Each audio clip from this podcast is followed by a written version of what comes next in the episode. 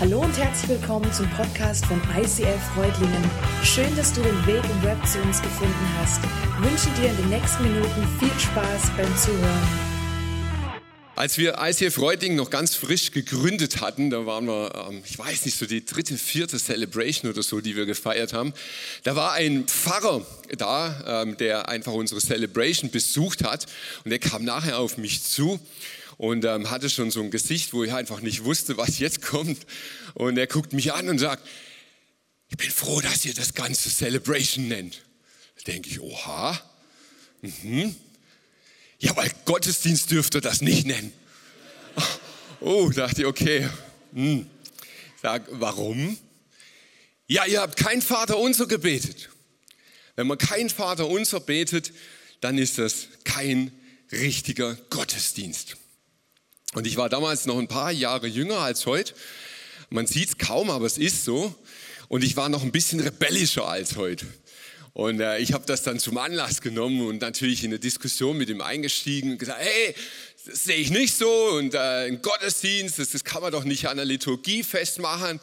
Und wir wollen das Vater unser nicht jeden Sonntag beten, nur damit es einer Liturgie entspricht, damit es halt gebetet ist. So. Damals habe ich mich noch ziemlich aufgeregt darüber und über die Jahre habe ich immer wieder mal nachgedacht über das, was er gesagt hat damals. Und heute bin ich an einem Punkt, wo ich ihm echt zustimmen würde. Ich würde sagen, ein Gottesdienst ohne Vater unser ist kein Gottesdienst. Was ich damit meine, das weißt du hoffentlich nach der Predigt heute. Aber so weit sind wir noch nicht. Jetzt sind wir noch am Anfang. Wir steigen ein in den dritten Teil unserer Vater unser Serie. Die Jünger damals fragten Jesus, sagten, hey, Jesus, guck mal, der Johannes, ein ziemlich coole Socke, der bildet seine Jünger aus und der bringt denen das Beten bei. Könntest du das nicht auch machen? Kannst du uns nicht sagen, wie sollte man richtig beten?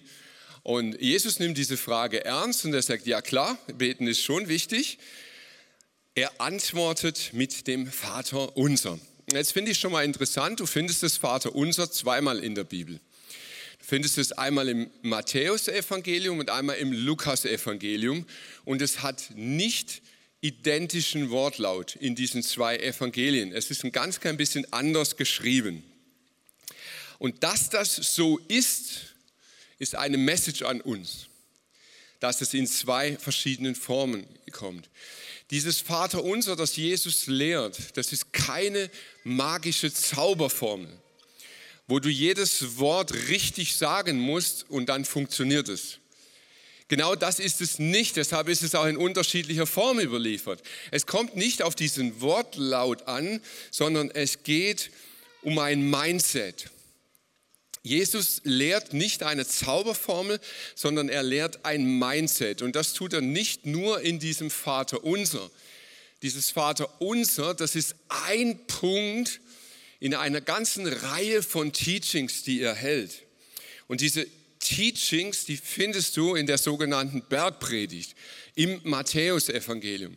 Und die Bergpredigt, das ist nicht einfach so eine Predigt, die er halt vom hohen Hügel gehalten hat, sondern es ist eine Zusammenfassung von einer ganzen Reihe an Teachings, die Jesus seinen Jüngern gegeben hat. Aber die Bergpredigt hängt komplett zusammen. Sie ist in sich stimmig, sie ist in, schlüssig, in sich schlüssig und sie beantwortet eine zentrale Frage. Diese Frage hinter der Bergpredigt ist, wie kommt man in die Fülle dessen, was Gott der Vater sich mit unserem Leben gedacht hat? Und jetzt ist was ganz Wichtiges. Diese Frage, wie kommt man in die Fülle dessen, was Gott sich gedacht hat, das ist eine Insiderfrage. Das ist nicht die Frage, die Menschen stellen, die nicht an Gott glauben. Die Tatsache, ob es einen Gott gibt, ob es einen Schöpfer gibt, ob es einen Vater im Himmel gibt, die musst du schon beantwortet haben, um das Vaterunser wirklich ernst zu nehmen.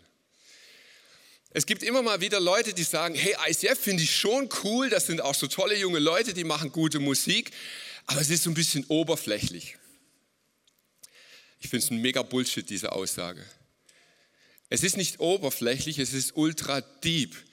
Aber es braucht manchmal einen Zugang, dass du dahin kommst, um die Tiefe zu verstehen. Und so geht es mit dem Vater unser. Deshalb möchte ich heute dich einfach mal herausfordern. Wenn du heute in dieser Celebration hier bist oder in unseren Standorten in Balingen, in Böhringen, zu Hause im Stream und du glaubst noch nicht an Gott, dann lass uns jetzt mal eine halbe Stunde so tun, als ob du es glaubst.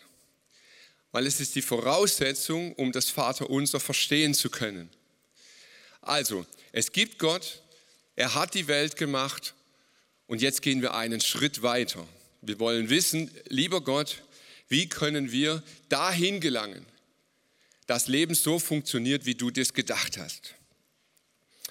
Jesus sagt in Johannes 10, Vers 10, der Dieb kommt, um zu stehlen, zu schlachten und zu vernichten. Ich aber bringe Leben und dies im Überfluss. Jesus sagt, es gibt zwei Situationen im Leben. Es gibt eine Kraft, eine Macht, die er Dieb nennt, die ist da, die existiert, um zu rauben, um zu stehlen, um wegzunehmen, was Gott gemacht hat. Und Gott hält ein Leben in Fülle, in einem überschwänglichen Maß für dich bereit. Die spannende Frage, die die Jünger dann hatten, sagen, ja, Jesus ist schön und gut, aber wie kommt man dahin? Wie lebt man dieses Leben in Fülle? Und die Antwort auf diese Frage ist die ganze Bergpredigt. Und das Witzige ist, Paulus, das ist ein anderer Mann im Neuen Testament, er fasst das mal ganz, ganz, ganz, ganz, ganz komprimiert zusammen im Römerbrief. Und da sagt er, passt euch nicht den Maßstäben dieser Welt an, sondern lasst euch von Gott verändern, damit euer ganzes Denken neu ausgerichtet wird. Das ist die ultra short Message der Bergpredigt. Jesus sagt, hey, ihr braucht ein komplett neues Mindset. Wenn ihr dieses Leben, das Gott eigentlich für euch bestimmt hat, wenn ihr das wirklich leben wollt, dann müsst ihr mal alles, was die Welt euch beigebracht hat, beiseite legen und euch einen neuen Maßstab geben lassen. Ein neues Denken. Nicht ein bisschen neues Denken, ein komplett neues Denken. Also einmal Reset und zu sagen, okay Gott, ähm, nochmal frisch, nochmal von vorne. Ich gebe diesem Pfarrer wirklich recht. Ich glaube, es gibt keinen ernsthaften Gottesdienst, ohne dass wir das Mindset des Vaterunsers verstanden haben. Dann beginnt Gottesdienst. Deshalb möchte ich heute nochmal tief einsteigen in das, was hinter diesem Gebet steht und vor allem dann im zweiten Teil des Gebets zum Ausdruck kommt. Ich habe euch kurz eine Übersicht, aber bevor wir das machen, nee, komm, lasst uns beten. Das ist irgendwie cool, oder? Bei einer Vater unserer Serie auch zu beten. Jesus, du hast gesagt, da gibt es ein Leben in Fülle. Du hast gesagt, das Leben ist viel mehr als das, was wir erfahren haben, als das, was wir spüren, was wir täglich so erleben. Aber wir sind unwissend. Wir, wir wissen nicht, wie man da hinkommt. Wir wissen nicht, wie man in dieses Leben einsteigt und wie man diese Fülle wirklich erfahren kann. Und du hast es gelehrt, du hast es uns mitgegeben, aber wir verstehen es oft nicht. Und ich bete jetzt, dass wir heute in dieser Predigt etwas von dem kapieren, wie wir da hinkommen können. Ich bete, dass du etwas in unserem Denken veränderst, unser Mindset erneuerst, dass wir rausgehen aus dieser Celebration als andere Menschen, wie wir reingegangen sind. Ich bete jetzt wirklich um einen Mind Change in dieser Predigt. Es ist deine Zeit, es ist dein Ort, es ist dein Reich in Jesu Namen. Amen. Diese Übersicht des Vaterunsers habe ich euch nochmal mitgebracht. Es sind sieben Bitten. Das ist ganz sicher kein Zufall. Wer sich ein bisschen mit Zahlen beschäftigt in der Bibel, sieben ist die Zahl, die heilige Zahl der Vollkommenheit. Ähm, das, was Jesus sagt, ist vollkommen, das, was er macht. Es sind sieben Bitten. Und jetzt siehst du, es, gibt, es ist aufgeteilt und da siehst du schon mal, wie großzügig Gott ist. Drei Bitten für ihn, vier für uns. Das ist schon mal cool, oder? So denken wir oft. So viel zum Mindset, wie wir rangehen an die Dinge. Aber lasst uns wirklich schauen. Es sind die ersten drei Bitten, die wir uns angeguckt haben. Und ich habe ganz am Anfang dieser Serie gesagt, ich glaube, dass Gott ein Feedbackgespräch mit uns vorhat in diesen drei Predigten. Ich glaube, dass Gott uns ein Feedback gibt und sagt, ich möchte etwas verändern. Ich, ihr, ihr seid alles ganz liebe Menschen, tolle Menschen. Ich glaube aber, es kann sich was ändern bei euch in eurem Denken. Und das wird jetzt, glaube ich, ziemlich deutlich gleich. Es geht nämlich los schon allein mit dem Titel. Der Mind Changer Number One. Vater unser. Ich glaube, diese Welt war noch nie so krass von Individualismus geprägt wie heute. Es gab noch keine Generation vor uns, die so egoistisch, so individualistisch ausgerichtet war wie wir. Unser Mindset, mit, mit dem wir groß werden, das beginnt mit der Muttermilch. Ich weiß nicht, ob dir das mal aufgefallen ist, wie das momentan bei modernen Familien so abläuft. Wenn der Säugling auf die Welt kommt, im Moment der Entbindung verändert sich das Zentrum des Universums. Es verschiebt sich die Gravitation hin zum Baby. Alles dreht sich um dieses Kind. Und wisst ihr, ich, ich bin natürlich ein mega Freund davon, dass es Babys gut geht. Das ist super und das ist, ey, das ist so toll, dass wir uns um Babys kümmern. Aber auch dort gibt es ein zu viel. Und ich glaube, wir sind in einer Gesellschaft drinnen, die aus einem Säugling das Zentrum des Universums macht. Es dreht sich vom ersten Moment an alles, wirklich alles um das Wohlbefinden des Kindes. Das Kind muss sich immer wohlfühlen, es muss immer begleitet, beobachtet, gehätschelt, getan, gemacht, gemacht. Es ist alles, das Zentrum ist das Kind und zwar das Wohlbefinden des Kindes. Finde ich manchmal spannend. Ich habe Großeltern, du wahrscheinlich auch, und die hatten auch Eltern. Und irgendwann kommst du in eine Zeit hinein, da wurden Kinder so by the way geboren. Das war crazy, das war nicht gesund. Und heute sind wir ein bisschen auf der anderen Seite vom Pferd. Was du lernst als Säugling, diese Signale, die wir dem Säugling geben, setzt sich übrigens fort in unserer Gesellschaft. Meine Tochter macht gerade die Ausbildung zur Erzieherin und ich erlebe das gerade sehr hautnah, pädagogische Konzepte und wie das so umgesetzt wird und was in die Kinder so hineingelegt wird. Das ist im Kindergarten und dann geht es in die Grundschule und dann geht es in die weiterführende Schule und dann geht es in die Ausbildung. Und wisst ihr, was wir von morgens bis abends hören? Es geht um dich. Alles geht um dich. Die ganze Welt dreht sich um dich und um dein Wohlbefinden. Und dann wirst du irgendwann Christ. Du fängst an, diesen Jesus kennenzulernen. Du triffst vielleicht eine Entscheidung und du sagst, Jesus, von jetzt an folge ich dir. Und jetzt kriegst du ein Problem. Und zwar ein urgewaltiges.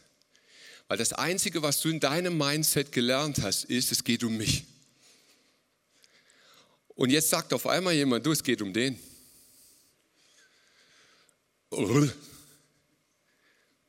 Kenne ich nicht. Kann ich nicht. Habe ich nicht gelernt. Stimmt.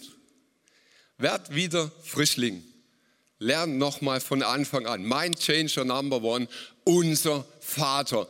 Ich weiß nicht, ob du es realisiert hast, aber wenn das der neben dir auch betet, dann wird es irgendwie komisch. Weil es ist nicht nur dein Vater. Es ist nicht nur dein Jesus. Es ist nicht nur dein Glaube. Es ist unser Vater. Und damit setzt Jesus einen neuen Maßstab. Ganz by the way, ich weiß nicht, ob es dir schon mal aufgefallen ist, aber es gibt unglaublich viele Versprechungen in der Bibel, wo wir manchmal ins Stolpern kommen, wo wir sagen, aber da steht doch. Das sind fast immer Bibelstellen, wo eine Gemeinschaft angesprochen wird. Und wir beziehen es selbstverständlich auf uns persönlich. Und so beginnen Glaubenskrisen. Dein Name soll geheiligt werden, dein Reich komme, dein Wille geschehe. Der Josua hat da letzte Woche mega gut drüber gepredigt, kannst dir gerne nochmal anhören. Es sind drei Bitten in dem Vater unser, die dazu führen, dass wir weggehen von uns und hingehen zum Vater. Wenn du die drei Bitten ernsthaft gebetet hast, wenn du sie wirklich nachvollzogen hast, dann bist du mal weggekommen von deinem Ego und bist hingegangen zum Vater. Und jetzt endlich geht es um uns. Die vierte Bitte. Tut's nicht. Wir bleiben im Mindset des Vaterunsers. Die vierte Bitte. Unser tägliches Brot gib uns heute. Ich habe diese Woche da viel drüber nachgedacht nochmal und ich habe mich gefragt, was passiert mit dieser vierten Bitte, wenn wir sie mal nicht mit der Ego-Brille anschauen? Also Ego-Brille ist klar, gell? unser tägliches Brot gib uns heute, dann geht es um mich, dann geht es um das, was ich brauche, meine Bedürfnisse. Aber was, wenn ich es mal anders betrachten würde? Ja, ich dachte, also Jesus, weißt du ganz ehrlich, das ist schon alles nett mit deinem unser Vater, aber irgendwie scheinst du nicht zu checken, wie wir ticken. Wenn ich das ist Vater unser formuliert hätte, also ehrlich formuliert hätte, dann hätte ich nicht unser tägliches Brot gib uns heute gesagt. Ich würde beten, bitte schenk mir heute einen Vorrat von allem, was ich jemals brauchen könnte, damit ich in Zukunft nicht mehr von dir abhängig bin und nochmal nachfragen müsste. Ist so, oder? Mal ganz ehrlich, wie funktioniert unser Leben? Kurz nochmal Römerbrief, denkt euer komplettes Denken anders. Wie funktioniert unser Leben? Wir gehen heute in die Schule und lernen und schreiben gute Noten, damit wir morgen einen guten Job haben. Wir geben im Job Vollgas, wir machen Überstunden, wir opfern unsere Freizeit, unsere Beziehungen, unsere Familien, unsere Gesundheit, damit wir übermorgen einen besseren Job haben. Das ganze Affentheater machen wir, damit wir in 40 Jahren eine gute Rente haben. So funktioniert unsere Gesellschaft. Unser tägliches Brot gib uns heute. Hm. Ich habe ein paar Fragen an diese vierte Bitte. Sind wir wirklich bereit dazu zu beten, dass uns Gott heute unser tägliches Brot gibt? Bin ich wirklich bereit, ein Gebet zu sprechen zu diesem Gott und zu sagen, Gott, gib mir bitte nur das, was ich heute brauche? Vergiss mal morgen, vergiss mal meine Rente, ich, ich, ich möchte nur das, was ich heute brauche. So, und dann stolper ich wieder über dieses Unser. Ich weiß nicht, ob du jemals über deinen Rewe, Edeka, Lidl, Aldi, sonst noch was nachgedacht hast. Dieses Weltwirtschaftssystem funktioniert so, dass du und ich heute viel zu viel hast, weil andere für heute nicht genug haben. Also dein zu viel, das, was du jeden Abend einfach nicht brauchst, was dein Supermarkt wegwirft, was, was sich in Containern sammelt, das entsteht, weil andere das für heute nicht haben. Wenn ich aber bete, unser, also nicht nur mein, sondern unser tägliches Brot, gib uns heute, dann bete ich gleichzeitig, Herr, nimm mir mal ein bisschen was weg. Weißt du, also du musst da mal ein bisschen was reduzieren, weil bei mir muss ein bisschen weniger, damit ein anderer mehr hat. Und dieses Gebet ist so ultra deep, weil es unser ganzes Denken auf den Kopf stellt, weil es dich herausfordert, Gott um eine neue Weltordnung zu bitten, um ein System zu bitten, das anders funktioniert als das, worin du und ich sehr gut leben. Ich finde es ein ziemlich krasses Gebet. Jesus sagt gleich im Anschluss an das Vaterunser einen sehr phänomenalen Satz. Deshalb sorgt euch nicht um morgen. Der nächste Tag wird für sich selber sorgen. Es ist doch genug, wenn jeder Tag seine eigenen Schwierigkeiten mit sich bringt. Hast du den Mut, dieses Gebet wirklich zu sprechen? Jesus ist noch nicht fertig. Er macht weiter mit Bitte 5. Und vergib uns unsere Schuld, wie auch wir vergeben unseren Schuldigern. Und ich möchte an der Stelle dem lieben Herr Luther eine ganz, ganz, ganz, ganz, ganz kleine Korrektur verpassen. Er hat eine sensationelle Bibelübersetzung gemacht. Und an der Stelle ist etwas reingeraten, was grammatikalisch zu einem absoluten Irrglauben führt. Die bessere oder punktgenauere Übersetzung wäre, und es gibt auch Bibelübersetzungen, die das so formulieren, vergib uns in dem Maß, wie auch wir bereit sind, denen zu vergeben, die an uns schuldig sind. Jetzt denkst du, boah, ist das ein Unterschied? Ja, es ist ein Riesenunterschied. Das eine klingt so, als ob das zwei Dinge wären. Vater, vergib uns unsere Schuld. Und wenn du dich in der Bibel auskennst, dann weißt du, das tut er gerne. Er sagt, ja, mache ich. Dann ist vergeben. So, das ist die eine Sache. Vergib uns, dir ist vergeben. So. Und dann gibt es die andere Sache. Äh, ja, und by the way, äh, wir vergeben den anderen auch. Und das klingt so, als ob das zwei unabhängige Dinge wären. Nach dem Motto, das eine, das bitte ich, Herr, vergib mir, und das andere ist so nice to have. Ja, wenn es mir danach ist und es reinläuft, und dann vergebe ich auch. Und Jesus lehrt etwas komplett anderes. Und zwar in einem ganz brutalen Ernst. Jesus sagt, euer Vater im Himmel wird euch vergeben, wenn ihr den Menschen vergebt, die euch Unrecht getan haben. Wenn ihr ihnen aber nicht vergebt, dann wird Gott auch eure Schuld nicht vergeben. Und sofort stehen ein paar sehr schlaue Theologen auf und sagen, ja, ja, komm, vergottet. Hey, also, weißt du, Jesus muss man ja manchmal ein bisschen korrigieren, gell? Er wusste ja nicht immer so genau, was er sagt. Am Kreuz ist es erledigt. Da ist es alles weg. Ich glaube, dass wir Jesus nicht korrigieren müssen. Ich glaube, wir sollten einfach mal aushalten, was Jesus sagt. Sagt, wenn du nicht vergibst, wird auch dir nicht vergeben. Und ihm ist das so ernst, dass er auch eine Geschichte dazu erzählt von jemandem, der eine kleine Schuld hat und jemand, der eine große Schuld hat. Und er will dem mit der kleinen Schuld nicht vergeben, obwohl er seine große Vergeben bekommen hat. Jesus meint das absolut ernst an dieser Stelle. Mhm. Das ist psychologisch gedacht, oder? Also wisst ihr, wenn man nicht vergibt, wird man krank. Und das stimmt. Das ist eine absolute Wahrheit. Wenn du nicht vergibst, dann wirst du bitter und wenn du festhältst an der Schuld eines anderen, macht es dich selber krank. Das ist eine Erkenntnis, die die Medizin, die Psychologie hat und die dir helfen kann. Aber wozu führt es? Hm. Also, du vergibst mir bloß, wenn ich vergebe? Na gut dann vergebe ich, damit mir vergeben ist. Merkt ihr dieses Ego-Denken, wie tief das in uns drin sitzt?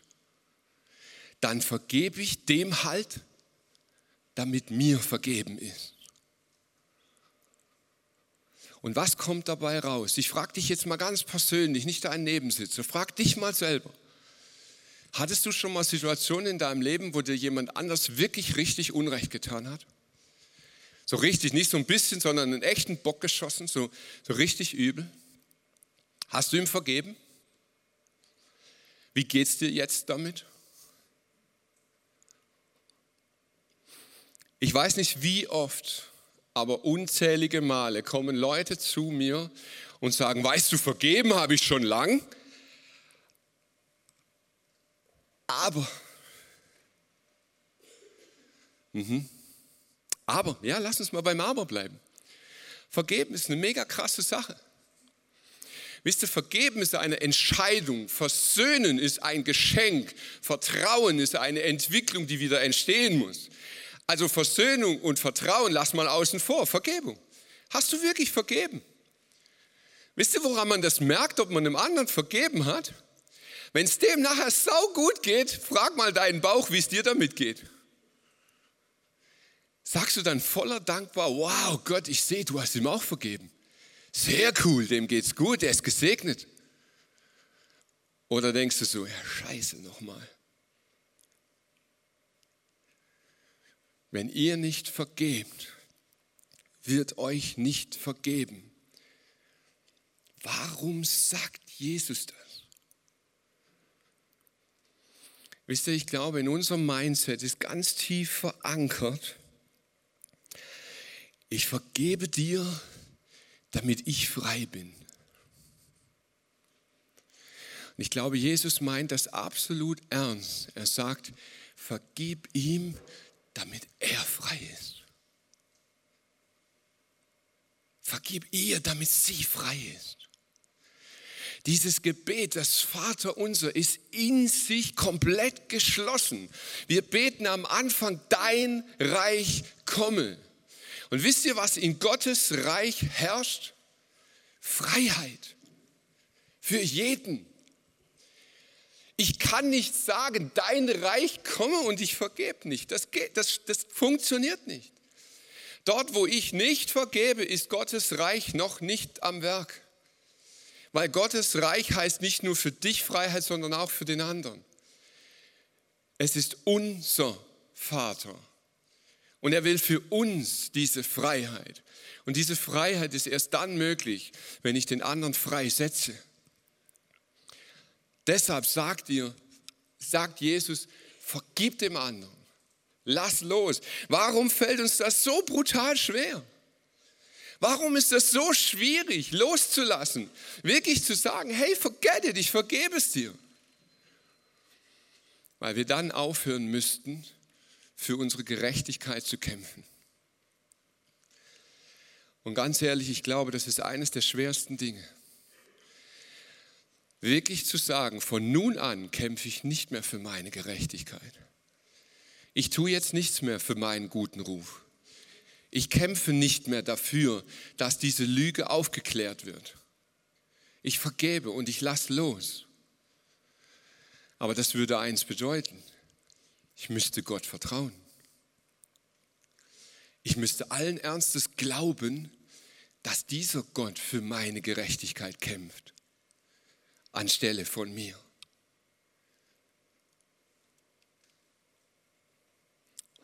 Jetzt kommt der Oberknaller, bitte sechs. Ich frage mich manchmal, ob die Bibel auch da zusammenhänge. Die sechste Bitte, die Zahl 666 und jetzt geht es um den Teufel. Puh. Nein, vergiss. Und führe uns nicht in Versuchung. Was ist das für eine Bitte? Jetzt mit dem Ernst. Und führe uns nicht in Versuchung. Ich habe mich gefragt, bestätigt Jesus hiermit eigentlich ein ganz komisches Gottesbild? Weiß nicht, ob du vielleicht selber betroffen bist oder ob du halt jemanden kennst, der jemanden kennt. Gott ist doch dieser Dr. Controletti, gell? Das ist ja der, der da oben auf Wolke 7 sitzt und der runterschaut und der aufpasst, wieder verbockt. Das ist doch der, der uns in Versuchung führt, also so Prüfungen gibt, um zu sehen, ob wir sie bestehen. Denkst du nicht? Aber sagt Jesus hier nicht, führe uns nicht in Versuchung? Die Frage ist, was ist Versuchung? Was steckt dahinter? In Jakobus 1, ich weiß, der Jakobusbrief ist ein bisschen umstritten, aber er ist drin in der Bibel und ich glaube, es ist gut, dass er da drin ist. Da heißt es, niemand, der in Versuchung gerät, kann behaupten, diese Versuchung kommt von Gott. Denn Gott kann nicht vom Bösen verführt werden und er verführt auch niemand zum Bösen. Es sind vielmehr unsere eigenen selbstsüchtigen Wünsche, die uns immer wieder zum Bösen verlocken.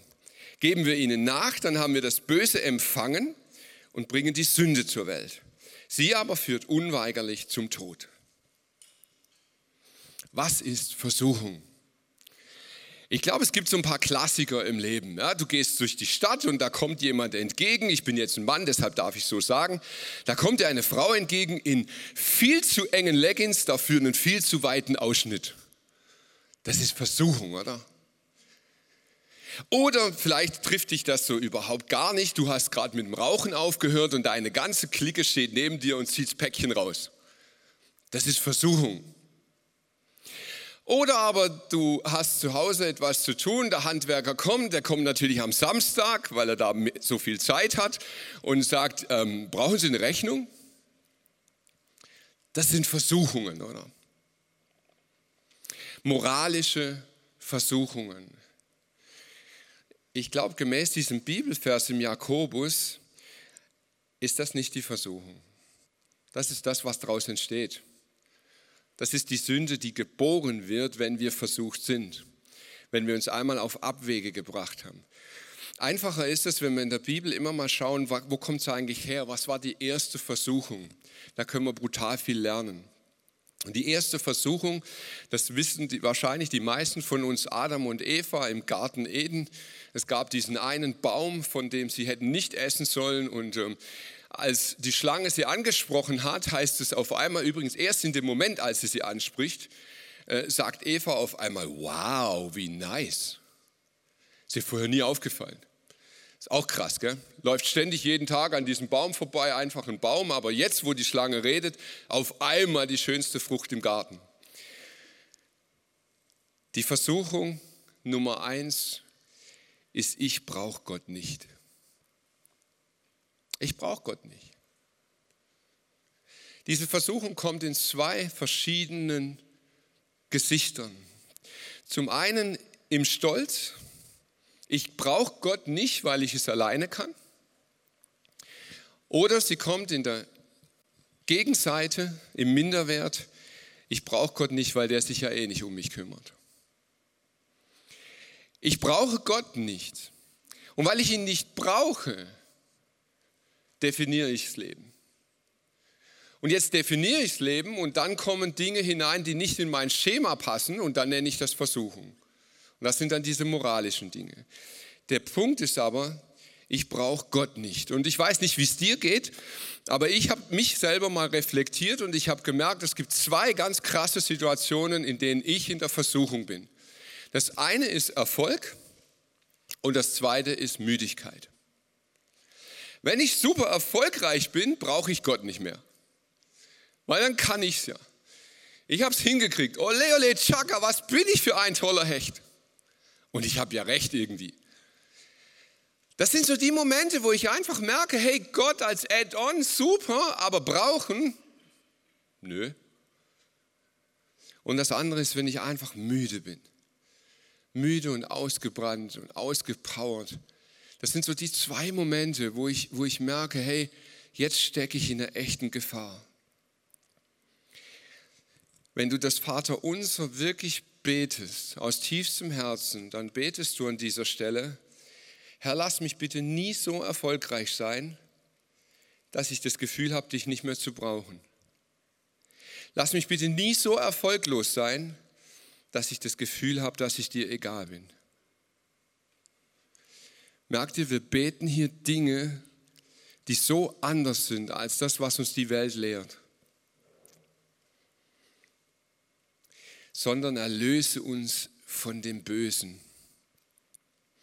Erinnerst du dich noch an diese Johannes 10, Vers 10 Stelle? Der Dieb kommt, um zu stehlen, zu schlachten und zu vernichten. Ich aber bringe Leben und dies im Überfluss.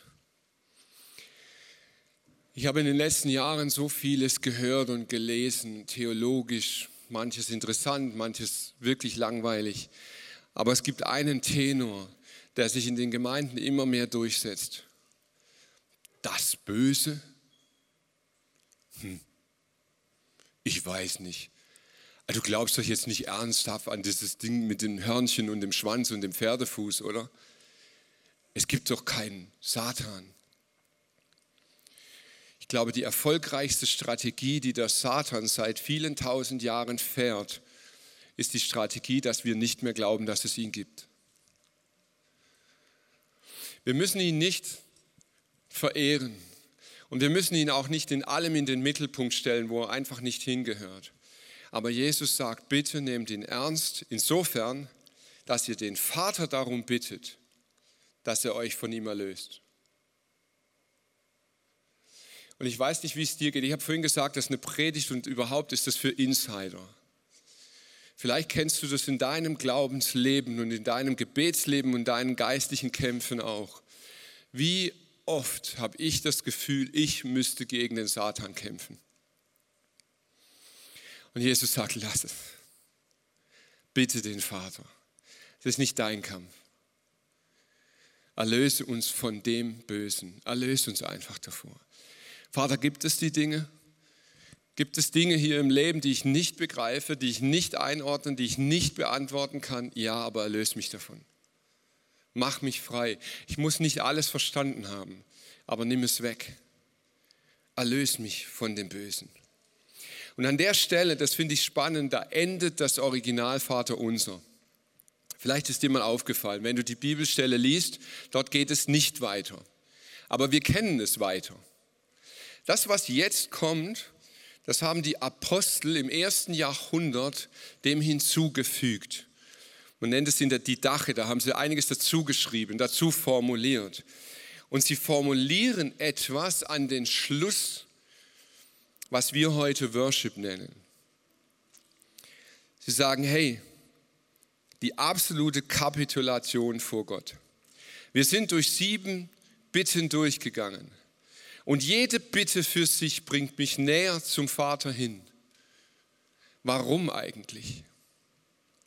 Und hier beginnt Worship, weil dein das Reich ist, weil es deine Herrlichkeit ist, weil es deine Kraft ist, weil du die Ewigkeit bist.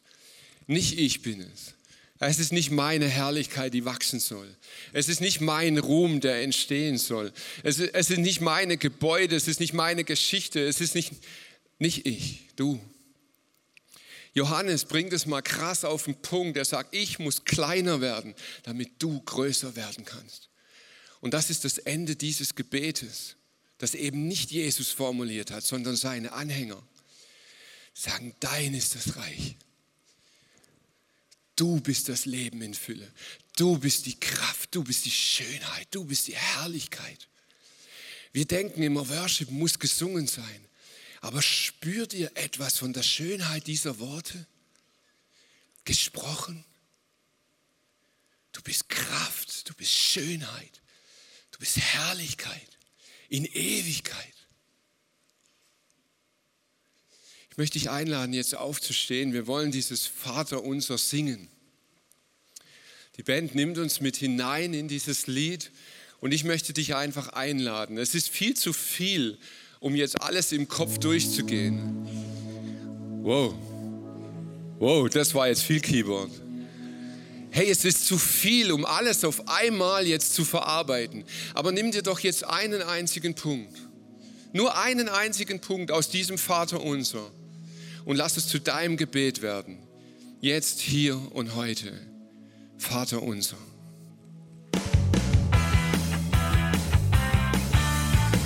ICF Reutlingen sagt Dankeschön fürs Reinklicken. Weitere Infos findest du unter www.icf-reutlingen.de.